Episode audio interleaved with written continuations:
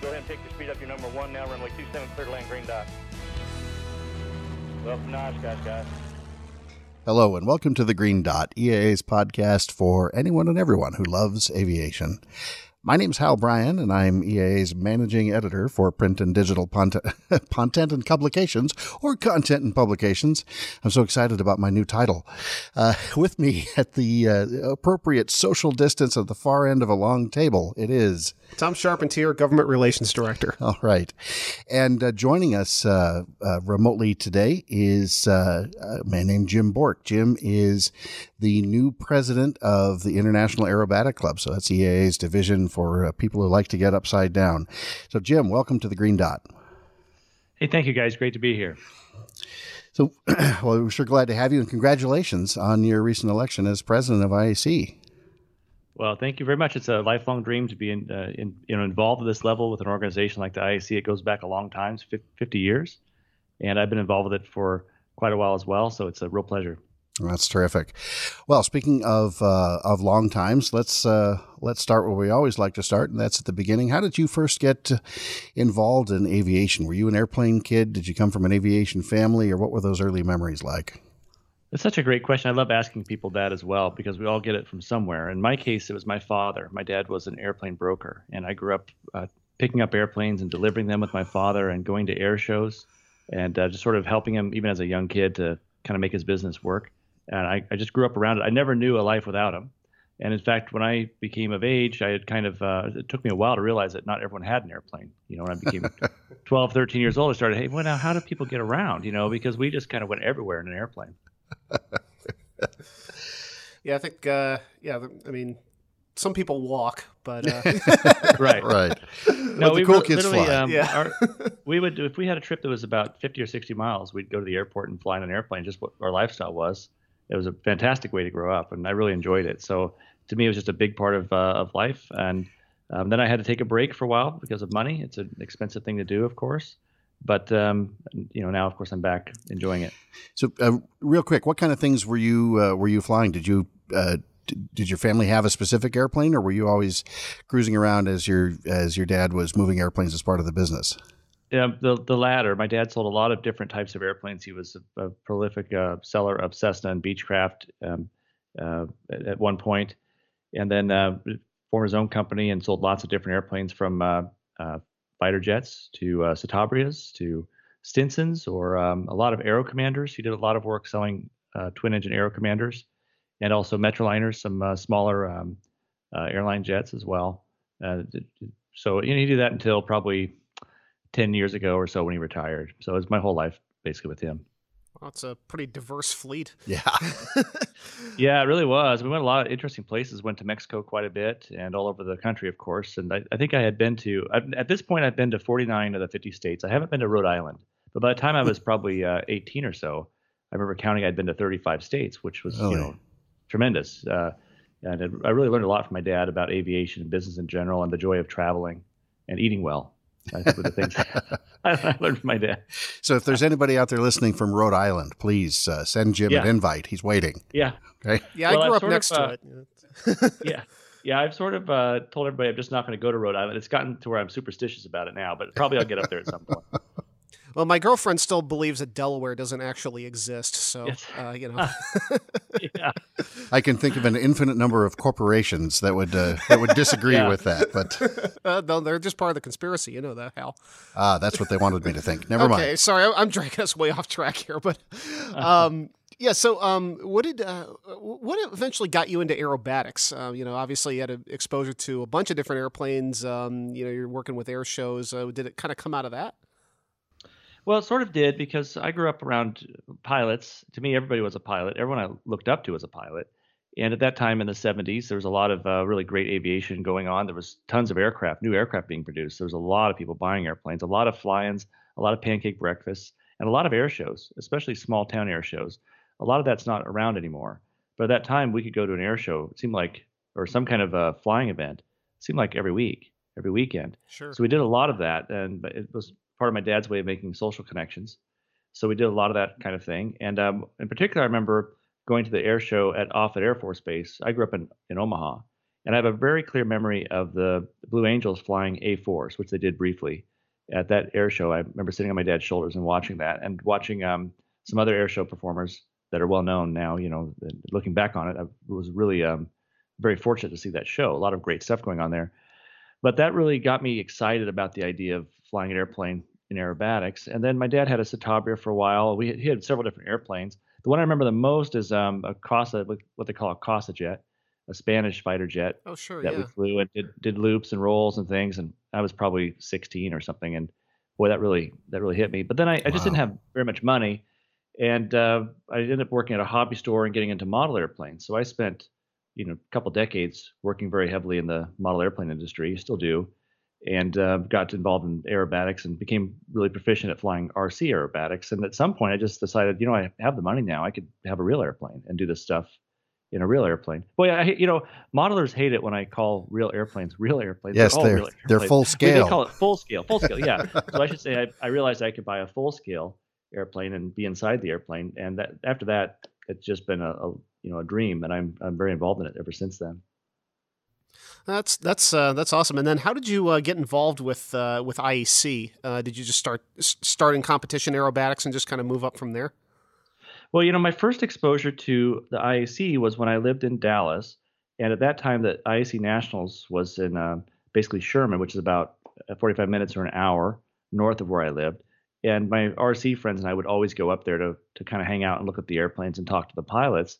And we had them all on pedestals because we were model airplane guys, you know it was uh, to me just so exciting to walk around and see these lasers and and uh, Giles or some of the hot airplanes at the time, and then also the Pitts biplanes and all the cool airplanes that were out there. And the 90s was a, a time of tremendous innovation in uh, in aerobatic airplane design. A lot of the the planes we're flying really came out of that sort of era, the late 80s and early 90s, when a lot of uh, um, design changes were made, and, and we all, all went to monoplanes was one of the biggest changes that happened. The horsepower's ramped up, went from four cylinders to six cylinders. So there's a lot of really interesting things going on, and that's what um, that's what really got me um, to know about the IAC and to see that it was something, and uh, but still not approachable to me because of my budget at the time.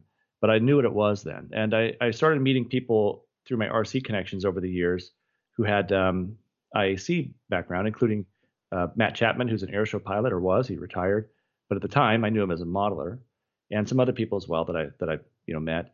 And so it never really totally left me from that experience in the early to mid 90s. Didn't really leave me, but it just wasn't something I could do until I finally found myself in, you know, 2005, 2006, and realized, hey, you know, I could just go do this. And that's been 15 years ago, I guess, that I that I got into it um, as an actual pilot. I have my license. Um, I think I got it in '87, uh, so I've been 16 or 17. Um, I had my license, but just didn't really use it for fun until I got into aerobatics, and that's when I realized that oh, airplanes are fun, really fun. Yeah, it's interesting how people get into aerobatics, uh, and they come from all different uh, you know directions. Like you know, we had um, uh, we had Patty Wagstaff on the um, on the podcast uh, a year or two ago, and uh, she was you know got into aviation after she was involved in a uh, plane crash, and decided that she could you know do it better than the guy who was flying. Uh, and and there's uh, there's a number of other ways uh, you know that that people come to it. But one thing that I um I've thought a lot about um, competition aerobatics is that there are some you know we've got problems all, all across aviation with uh, with you know trying to lower the barriers to entry. That's a big challenge that we're all trying to uh, trying to address and. Um, you know, competition aerobatics has some ra- rather unique barriers. You know, as far as you, you, you if you want to fly the airplane, first you have to be a pilot, then you have to have aerobatic training, and then you have to have access to an airplane that you can use for competition. Um, as you take over as president, what are your thoughts for um, for for getting more people into the sport? Such a great question. I, I look at my mission in the IAC is to um, to demythologize and to um, to demonstrate and to prove the accessibility of the sport to people because I think there's a little bit of um, of damage we've done to ourselves uh, through the media or just our own own speech about how it takes a certain sort of person to fly aerobatics. It's not really true. Anyone can do it. It does take training and good equipment. That's what you need. And training can be hard to find sometimes. There's some challenges there. But I've worked with a lot of people, and they all, pretty much everybody, if they stick with it, they get to be proficient at aerobatics. It's um, it's it's fun. You know, the other thing, that people, it's it can be so much work And it can be so hard to learn if you don't have good training that I think it's very discouraging. But if you find good training, if you find someone who can make it easy for you, then it's approachable and um, and people can be get can get very proficient and safe very quickly. And I've seen so many times where somebody uh, uh, believes that something is impossible, completely impossible to do in an airplane for them, and then one week later has mastered it. It doesn't take as much time as people think to become proficient at basic aerobatics. Now, to do what I do or what the people on the unlimited team do, that takes that takes years of effort. It can be almost a full time job to to fly at the highest levels. But to share the joy of aerobatics with people, it doesn't take that much investment. It does take good equipment and training, and that's really my mission. Just let people know that it's uh, that it's something they can do if they if they choose to. And I'd, I'll tell you that it's not as present in the as as a lot of aviation is. This this endeavor is not as present in the media as it was when I was a child. It's not as obvious that you can participate in it as it used to be. But when we show it to people, when we give them a taste of it, they love it. So there's nothing different about people now than before. There's no reason they can't get excited about it and find a passion for it and invest their time, you know, eh, well and their money well in this great thing that we do. But we have to show it to them. We have to make them believe they can do it.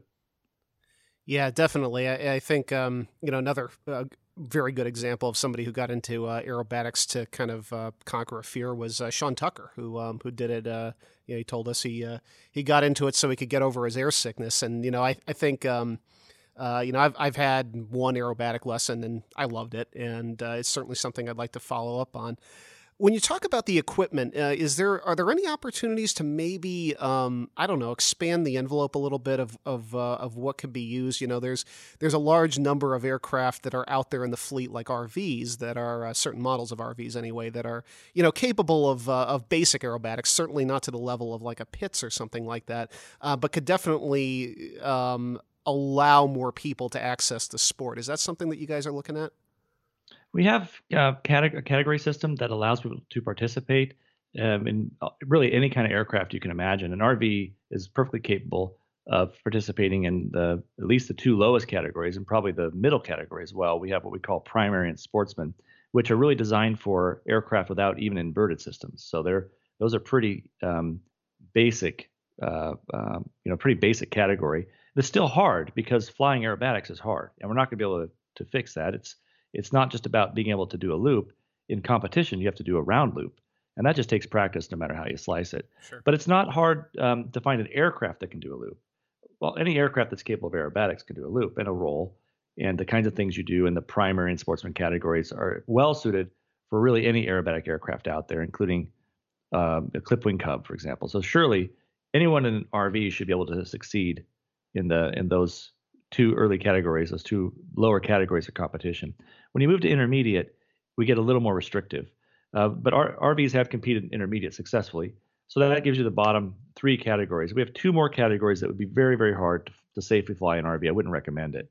And those categories are for people who are much more serious about aerobatics and usually have special built airplanes. That's where the Pitts biplane comes in handy on the low end, the budget end. And you get to aircraft like my Extra, compete in those. But we have three solid categories that are there for people who fly RV aircraft, and absolutely, we'd love to see people like that out there. It, we, one thing I'll tell you about the IAC and competitions is it's um, it's not as um, you know as adrenaline and testosterone uh, fueled as people probably think it is. It's usually a very relaxed time. People have a good time at these things. We are there to support each other, especially if you're new, or at least we should be. You know, if someone isn't, I want to hear about that because we should be inviting new people, and I think we do. So if you are at all interested, you could do what I did, which is show up and just uh, introduce yourself and maybe bring your airplane, maybe don't, but just uh, have a good time hanging out with everybody. Go to the banquet and enjoy yourself. And maybe competition's not your thing, in which case we have an achievement award program. We have opportunities for education about safety. We can direct you to someone who can train you. What we want is for you to be safe and to be proficient and to be able to fly your airplane precisely. That's the mission of the IAC. That's terrific. Now, you, you talked about sort of just, you know, showing up at a competition or getting, you know, reaching out, connecting with IAC. Um, what do you tell that new new person? What's their first step? Somebody comes to you and says, "Okay, I'm a, uh, you know, I'm a 300 hour uh, private pilot flying, you know, 172s and Cherokees and that kind of thing. This aerobatic thing really looks like fun. Um, I, I, I suspect the first thing you're going to tell me to do if I'm interested in aerobatics is go find training. But really, what's how, how do I go about doing that? And, and what is that first piece of advice you have? So if it's someone near to me, then I have a lot of opportunity because I can tell them exactly where to go for training. I know the people. But if they're distant, then what I'd usually recommend is they go they begin by going to their chapter, their IAC chapter, and talk to the people there and get advice on who to train with. It, it's important you get very good training. Uh, I, I I sort of think that in a lot of ways aerobatics is not quite as dangerous as we make it out to be because we sort of use the danger, we kind of amplify it to make ourselves look really really capable. So I kind of want to demythologize some of that, but regardless, you need you must have really good training so you can uh, uh, take care of yourself if you enter a spin inadvertently or get yourself confused. That just takes training, no way around it. And I recommend people do that for at least a week with a good school to get the basics sorted out so that they can um, recover from anything that happens and their panic will not set in. The biggest barrier people have when they're starting is really the fear, the adrenaline, the, the possibility of panic, the the you know the, the potential that your muscles won't respond the way they, they normally would. And that just takes a, uh, some flights with someone who's confident and can tell you where you are. And once you get over that hump, a lot of what you learn in aerobatics can be done on your own at a safe altitude. So we just try and get people to that point where they can get on their own safely and explore. And that's the joy of aerobatics. When you can get in an airplane and take off, get to a safe altitude, and just start exploring what the airplane can do, that is so fun that we want to get people there. Once they're there, the next step is to give them coaching from the ground. And that's where someone like me comes in where I, I feel like i can help people the best. I don't i don't try to get in the airplane with them. I try to stay on the ground on a radio and talk them through what they're doing and tell them how it looks and give them a briefing and post briefing so they can make the most out of their flights. And there's uh, opportunities for that all over the iac we all do that with each other. And, and once you've done that for um, a few weeks you can be flying in a competition and do very well in competition with other people who are beginning we have uh, you know a crop of new people every year who are in the same boat as you. If you work together with somebody, a little bit of a buddy system, you'll come a long way in a very short period of time. We had um, my girlfriend is a great example. Marianne has uh, has she received her pilot's license um, uh, less than a year ago. She has about 100 hours, and she flew her first competition um, a couple weekends ago after flying with me for maybe a week. And I was with her in the airplane during the competition to make sure she was safe as a, what we call a safety pilot. But she flew and did very very well in her first competition and she's hooked. So it's possible to go from you know from no experience to uh, a capable aerobatic pilot in a week or two with the right training. Wow. That's that's amazing. It, it seems like something. And uh, as you said earlier of course when you get up toward the unlimited category and you're, you're talking about something very different that takes years but uh, but I would never have guessed that somebody could go uh, go into competition in that sort of a time. What uh, what airplane were you uh, were you two flying, or was she flying when you were the safety yeah, pilot? Yeah, she she was flying a decathlon, and I want to be clear, she had no interest in this stuff like a month ago. So it's been really fun to me. All of a sudden, you know, maybe maybe we should go fly some aerobatics. Okay, sure, why not? I've never pushed her on it. Um, and we just we got on the airplane, did some loops and rolls, and she said, "Well, that's not so bad. I think I could do that." So I let her take the sticks and uh, take the stick and do that a couple times. And then she said, "Well, could we fly through the primary sequence?" Well, sure. The primary sequence is a climb at 45 degrees, followed by a spin, followed by what we call a half Cuban, which is a, a, a maneuver that turns you around, changes your direction, then a loop, and then a turn, then a roll. So it's not very many figures, and most of those are just kind of flying the airplane. So we focused on the spin, that half Cuban, the loop, and the roll in isolation. And then we started thinking, let's. I thought she was doing really well, and I thought, well, let's see if we can put it together in a sequence. And um, I would not have um, let her go take the airplane off and fly. I would not have wanted her to fly it by herself. But we got to where it was pretty clear she could fly that one sequence through safely. And that's really all you have to do. No one expects you to come to the first contest and be the best pilot in the world. And the, it takes time. It just takes a lot of time. There's no shortcuts. So you have to put in the time. But to get to the first contest and be competent, if you can get good training and a safety pilot who can help you out, there's no reason you can't approach that in a couple of weeks. That's really remarkable. Uh, now, Jim, you've also been involved in addition to uh, uh, competing sort of stateside and, and, your involvement directly with now the leadership of IAC. You've been involved with the U.S. aerobatic team. Can you talk about that a little bit? Yeah, the, the IAC has many missions. One of the missions is to field teams for world competition. Uh, there's several different ways you can compete at the world level. You can compete in uh, what we call power, or you can compete in glider, sailplane competition and you can compete um, in special. They have some special categories, like the Yak 52 has its own category, but then we also have the category system that's based on difficulty, like we have in the U.S. They have um, a world championship for the unlimited category. They also have one for the advanced category and one for the intermediate category now as well. And I've competed on the unlimited team, which is the highest category. So what we do is every every two years we have a world championship. We alternate uh, advanced and unlimited, and every two years, in alternating years, we pick a team. We take the top eight scores at the nationals, and we um, pat them on the head and tell them thank you, and then send them off to the worlds. And really, the teams pretty much are responsible for themselves once we've selected them. Uh, I've been on two unlimited teams, one in uh, 2017 in South Africa, and then last year, 2019, uh, in Chateauroux, France. And it, both times, an amazing experience. Uh, so much camaraderie and closeness with my teammates. Uh, such a great time training with them. So much information gained that you would never be able to get in any other setting. And then the um, the the warmth with which the international community accepts us and, and, and the way they treat us when we go to these events, these are big deals. When we go to when we went to Chateauroux, it was um, way more like a rock concert than I could ever have expected. It was um, it's a real um, a serious motorsport in Europe, particularly in France. We had a parade to the, the streets of Chateauroux. We had a, a flyby by the Patrouille de France, which is basically their Thunderbirds. Wow. They had a tightrope walker and bands and um, 100,000 people sitting, you know, standing out there at the air show that we did. And I mean, it was just a nonstop festival atmosphere. So much, um, it's like sort of like a mini air AirVenture, you know, and, it, and we were the stars. So it, the experience is just unbelievable. I mean, even even where they had people holding signs of their favorite pilots, they follow the sport there in a way that we don't in the U.S.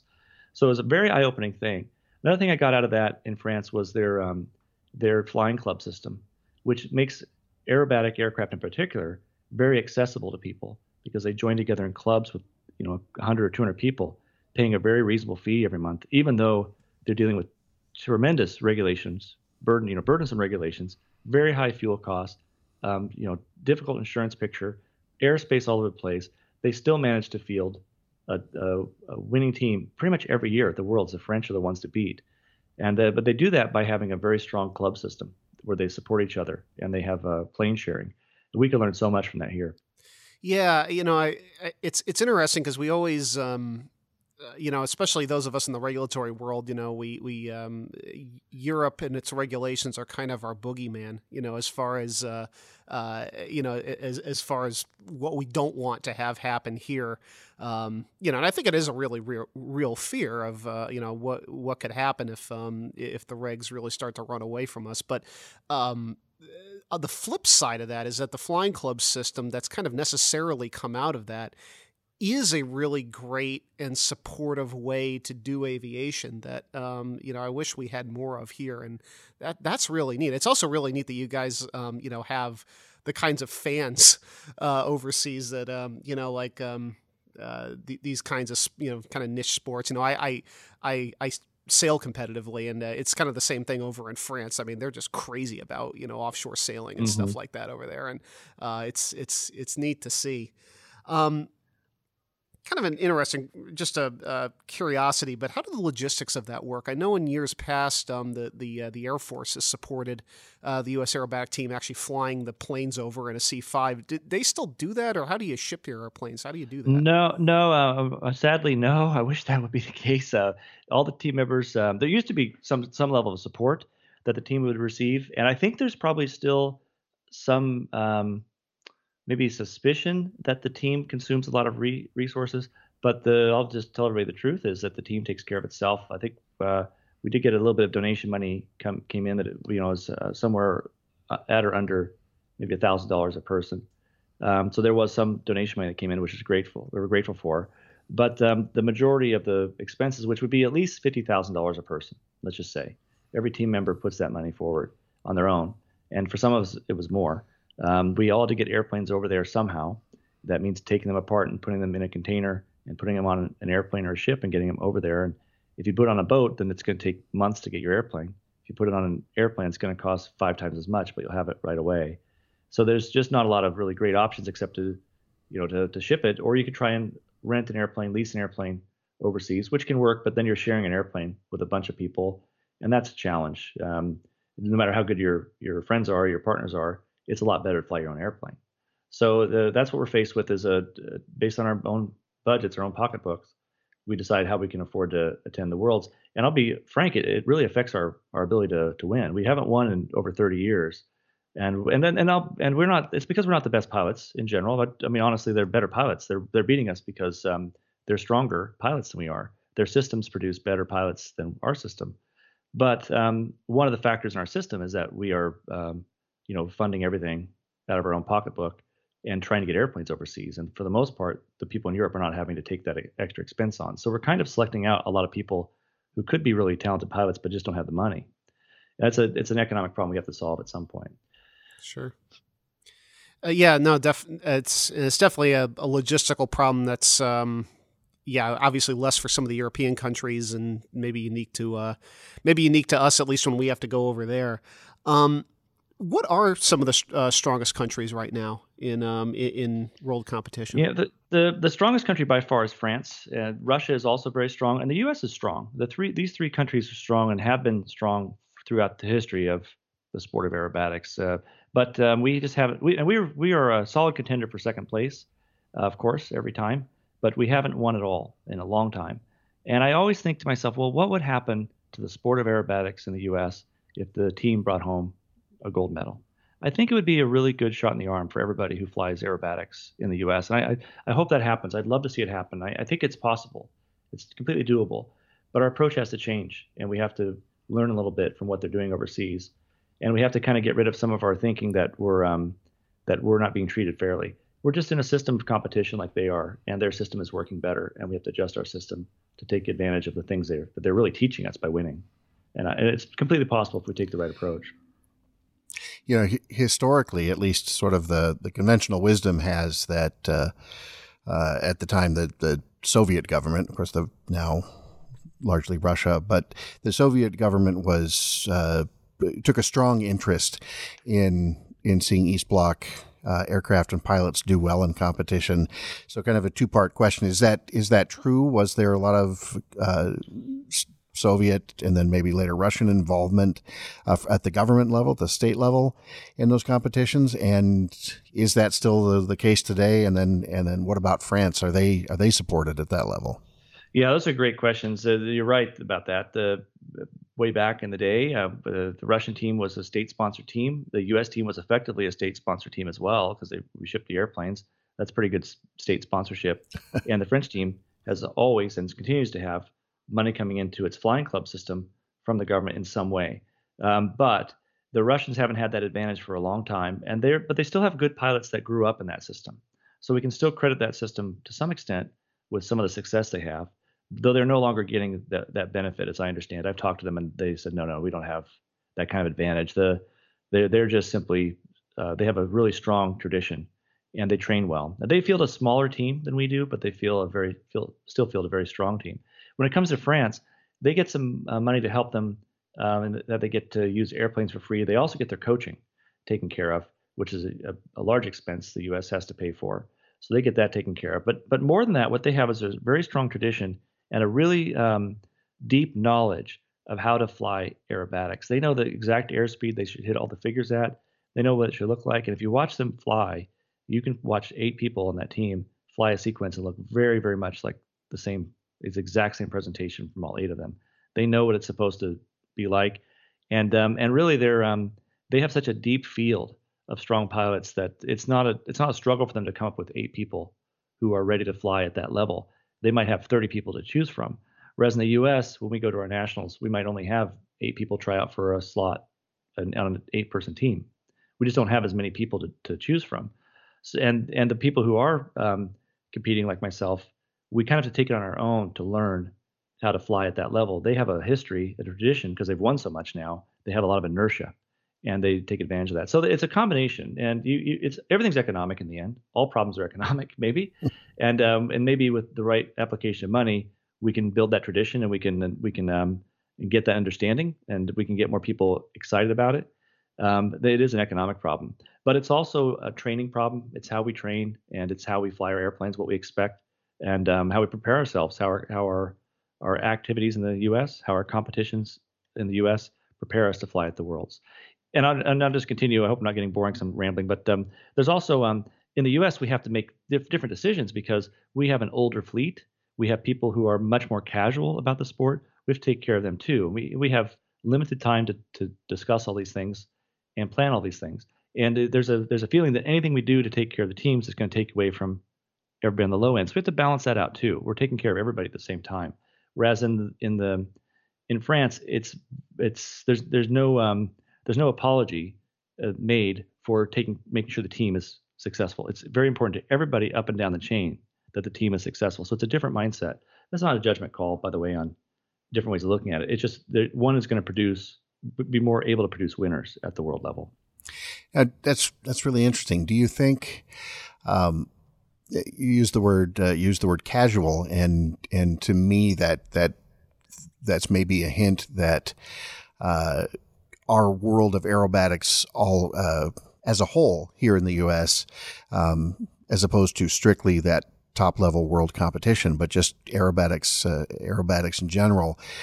Uh, when you say casual, is that maybe another way of, of saying that it's more accessible here than it would be, say, in France? Yeah, I think that the, yes. So the the it's so different. It's you're, you're asking questions that are really big questions because um, in the U.S. it's much more common to have your own airplane. That's kind of a fundamental aspect of our culture, and it's also very common to to maintain airplanes that were home built and that are uh, I'll use the word aging. That doesn't mean they're bad airplanes, but they're older airplanes. They're not newer airplanes. Whereas in Europe, the idea would be more that you have newer airplanes that are maintained by a group. The maintenance is handled. You show up to fly the airplane, and you don't worry about the details. Here, it's more like the owner pilot idea, and that just makes a difference in what kind of um, um, aerobatic competition you know people engage in because we have people who have Great Lakes and they have um, Citabrias and they have um, you know an, an, RV like you mentioned, or they have these other kinds of aircraft that are not like today's version of what are aerobatic aircraft. Um, so they they are going to, they should they must be able to we must support them as they enjoy aerobatics in their aircraft. That's what we want to have. We want this to be accessible to everybody. So there's a little bit of um, like um, partitioning in a way of the aerobatic community with people who have because there's no money coming in from anywhere, not even really from air shows these days. Uh, there's there's sort of um, this sort of crew of people who work on the high end stuff and buy the expensive airplanes, and there's everybody else who's trying to get along and enjoy the sport, and maybe going to one or two contests a year and part of the culture, and um, has every right, every just as much right to the to the sport and to the services from the IAC as anyone else. Just two different. Uh, you know, it's, it's unfair to say there's two different groups. People move between them, but that's sort of one way to look at it, I think. I'll put you on the spot here. Would you? Uh, sure. Is it safe to say that uh, that just American aerobatic pilots from that entry level person in that uh, in the decathlon or clipped cub, uh, all the way up to the unlimited, um, do we at least have more fun than uh, than a system like they do in France? Where yeah, I think so. It's no fun. Unlimited. I, I mean, I think unlimited's fun. I would say it's not for everybody. In fact, it's not for most people. It's not fun for most people. But I think it's a lot of fun, and advance is fun. But absolutely, if somebody wants to go have a, a great time and not take it seriously, there's there's room for them in that as well. And we have to have we're always going to have way more people doing that than we are at the high end. And I'm not um, so I don't know how I've how I've come across in this interview, but the IAC won't get anywhere if we pick either one. It's our mission. We have our missions. Our mission is to field a team that's competitive at the world level. Our mission is to bring aerobatics to everybody and make it accessible to everybody. These things are not things we pick from. This is how we do it. We do both. And what I'm always trying to do is find a way to accomplish both of those things, not pick between one or the other, not to have two camps fighting, but to get everybody working together so we can have a world championship and get as many people involved in the sport as possible, doing whatever it is that makes them happy. Yeah, and and you know, you're speaking to problems that are um, that that are present across a lot of different sports. You know, that Americans like to compete in, but are also you know worldwide sports where we just kind of aren't as as competitive globally. Like I'm thinking like uh, auto racing. You know, um, autocross is more um, uh, popular and accessible, I think, that it ever has been. You know, just show up in whatever car you have and go race yeah. on a course. Um, but you know, when was the last time uh, you know an American was was a truly elite you know F1 driver or something like that? You know, we just don't have the pipeline that a lot of other countries do. But you know, motorsport is very popular in the U.S. overall. Uh, autocross is a great example of a of a really intelligently designed category system that segregates people so that they're competing against like classes and they're not uh, they're not stymied they don't feel like they're in an unfair situation. In aerobatics, we just we probably have some work to do to to restore that feeling where people can show up at the contest and feel like they're um, uh, like they have a fair shake against a better aircraft. It's a tough nut to crack because we have a limited amount of time and volunteer resources to spend at our contest. But I do think autocross is a really good template for how it can be done well. Yeah, yeah, definitely. Um, shifting gears just a little bit, I know we're coming coming down to the end of the interview here, but I um, we've asked a lot of uh, aerobatic pilots kind of the same question, and the answers are always kind of interesting. So I just wanted to ask you, um, when you're talking about the difference between competition aerobatics and airshow performance, um, mm-hmm. how do you take the how do you design a compelling airshow act? How do you take the concepts that you learn and perfect in competition and bring that into something that's entertaining for a crowd? So when we do air shows, we're usually not flying what we the way we think about in competition. In the competition, we're flying very, very, um, you know, we're trying to fly perfect lines, perfect loops, and those things are not actually safe to do near the ground. In general, we try not to fly perfect perfection. Um, if you're on a 45 degree line headed downward and you roll to inverted 45, you don't really have a view of the horizon anymore. So we try and fly those lines a little bit shallower in in, uh, in air shows. But we do have what we call the four minute freestyle, which I really enjoy and that's a chance to do air show style things in competition. It's something I I I love to do, and that's where I learned a lot of what I what I know about flying air shows. And the, the trick to putting together a great air show performance is really to make sure your energy management is done is handled perfectly, so you can lose the en- engine at any point during your performance and and be safe. You it, that can't be you can't have a a sequence together that you can do 100 times in a row. It has to be a million times in a row successfully, no matter what happens because the the, the life of the the um, you know the safety of the crowd is the most important thing. And uh, any, anything to put yourself in a dangerous situation would put the crowd in a dangerous situation. So we can't allow that. But once the sequence is safe, the next thing is kind of to take off, do everything you know how to do one time and land, and try and do that all in, in 10 minutes or less. And uh, you know, don't bore people. I think would be the number two thing, right? keep them safe and keep them excited about what you're doing. And if and it, I think I've done some shows I thought were that they only gave me like eight minutes, like the time got compressed. Probably some of the better shows I've done. I've done some shows. I said, "Hey, can you fill in 15 minutes?" Well, no, I can't because, I mean, I could do the same show twice, but I've already done by by 12 minutes.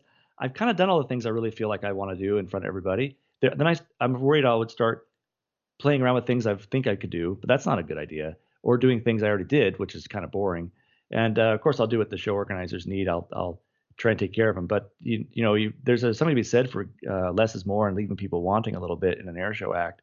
You have to have a, a large um, palette to draw from. You have to be able to do kind of anything and then pick your best things and put them in the best presentation you can in front of people.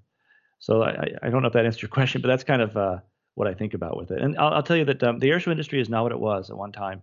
There's a lot of people that um, that want to fly air shows. The best way to get into it, the best way if you want to make your mark in air shows, by far, is to start in competition and prove yourself, get good, get really good. So when you go to fly your air shows, you can show a difference. You can be you can show that you're really able to do things with precision. And most people that go to the air shows, they kind of flop around, but you can show that you can fly things correctly the same way every time. You can make a nice presentation that's safe. You'll get a lot farther in the air show industry than you would otherwise. So that's my recommendation. Yeah, yeah that's a really good answer. I, I um, uh, like I said, it's uh, it's interesting how that how those kind of those two wor- two distinct worlds of aerobatics kind of interact with each other, um, and uh, and yeah, my my absolute favorite uh, performances um, are the are, are, the precision ones, you know, versus the ones that kind of uh, I don't know amp up the excitement and danger, you know, and uh, and, and stuff like that. Well, I call it flippy flues. that's my word for it. When I see an airshow performer they come in, they dive in really fast. The smoke comes on, they go straight up, they do a flippy flu, they come down, they go back up, do a flippy flu. A flippy flu is to me just when you just kind of put the controls in the corner and wait. And you can really tell the difference between somebody who's practiced a, a tumble and knows how to stop it on a heading at a certain angle and come out and enter the next figure with the right amount of airspeed to, to present it well in the center so people can see it. Uh, and and I, of course, we need people doing flippy flues too. I don't mean to be mean to anybody, but uh, but you know, there, there's just a difference. You can see the difference when someone's uh, practiced. Yeah, I, I'm kind of with Tom. What I enjoy seeing personally is uh, is anything where the the concepts of energy management and precision are the things that are sort of at the forefront, and I uh, always have a personal, uh, slight personal preference toward maybe heavier airplanes and, uh, you know, bigger, some slower, more graceful maneuvers, but, but knowing that that pilot is, is so perfectly in tune with the machine and how to, how to get something out of it that, uh, that, that maybe that airplane wasn't even really, uh, not necessarily not designed to do, but wasn't really uh, at the forefront of its design.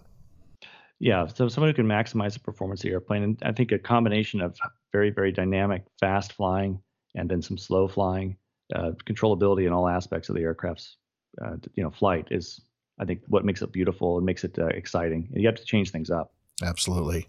Mm-hmm. Uh, well, Jim, we are getting uh, we are getting a bit long, but uh, there is one other thing I wanted you to talk about, even if it's just very briefly, and that's something that you and I sort of almost have in common. We uh, in my last career, uh, as I, I, think you and I had an email exchange about this, I was uh, heavily involved at Microsoft with the flight simulation series, mm-hmm. and you're in the simulation business too. And in fact, I used to demo your products to my colleagues to to uh, complain about all the things we wanted to steal from you. And, yeah, yeah. Uh, we never really, uh, we never really did. But could you talk about uh, just a little bit about uh, your uh, your work in the simulator world?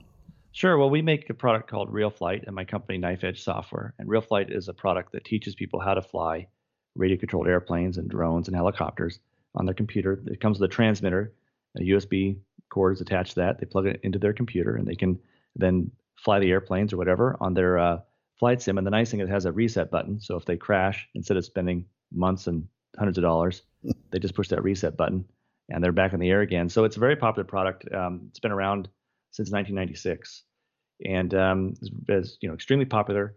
Um, it has, I think, uh, uh, to me, the most sophisticated flight model in the world for aerobatic flying, um, which has been created at really great expense um, over the years because model airplanes for a long time have been able to do things that other airplanes can't do, like hover. So we had to solve a lot of problems with that, you know, 15 years ago, and I've been working on it for a long time to perfect it. And I and I know uh, Microsoft Flight Simulator. I think has a. I know they have a new version out. I haven't even looked at. it. I don't know what status it's in, if it's released yet or anything. But I'm curious to see how they do on the on the aerobatics. Because it's very hard to make a good aerobatic flight simulator. It's easy to say this plane can fly. It flies at the correct, you know, it cruises at the correct airspeed. It climbs the right, right. rate. But when you start getting the airflow doing all the funny things that it does during aerobatics, there really isn't a, a research out there that you can rely on, and you can't really make a you know a real-time computational fluid dynamics flight model. It's not going to work. So you have to rely on heuristics that we've developed over a couple decades now and uh, been successful with. So th- at this point, we can take a model airplane flight sim and we can just kind of reduce it down to the numbers. This is the airfoil. This is the wingspan. Here's where everything is. Here's the masses of everything and our flight model predicts pretty well uh, how it's going to fly. I always held it up as uh, I mean, you know, kidding aside about talking about what we were going to steal, but uh, but part yeah. of my job was to do sort of quasi competitive analysis, and we were serving two different markets. But um, but you know, the stall and spin modeling in particular in real flight has always been been worlds beyond. Yeah, you mentioned the new uh, Microsoft Flight Simulator. As we're recording this, it, did, it was uh, released just a couple of days ago, uh, and it's out there. And I've had a chance to to use preview builds of that for for several months, and uh, uh, it's come a long way uh, since so 14 years ago was the last release last release I worked on. But I have to say, at the risk of just sounding like a suck up. Um, or or maybe uh, you know let, let, me ask you this how do you like the sound of the green dot sponsored by real flight um, yeah just just putting that out there yeah but i do have to say that I, have I've i've been on record as saying i think real flight when you're holding that transmitter you know it's or, or even plugging in your own real transmitter quote unquote uh, you're holding a transmitter you're looking at the screen it's one of the most uh, one of the most perfect simulation experiences I think you can have because it's it is it is as close to what you are simulating, holding the transmitter in your hand, moving those controls. You know, you're looking at a at a screen and your eyes are following following the model, and uh, it's uh, it's almost deceptively uh, deceptively good. I don't think people realize how much you could learn flying RC models by sitting in front of that, and it's and you know things that we were trying to do back in my previous life with multiple monitors and yokes and rudder pedals and stuff like that. We could start to get fairly close, but but I always held Real Flight up, said, look, this is this is a, a perfect uh, perfect recreation of the experience you guys are trying to deliver. So it's it's nice to talk to you and and just sort of Oh, uh, yeah, give you great. give you a tip of the hat after all this time.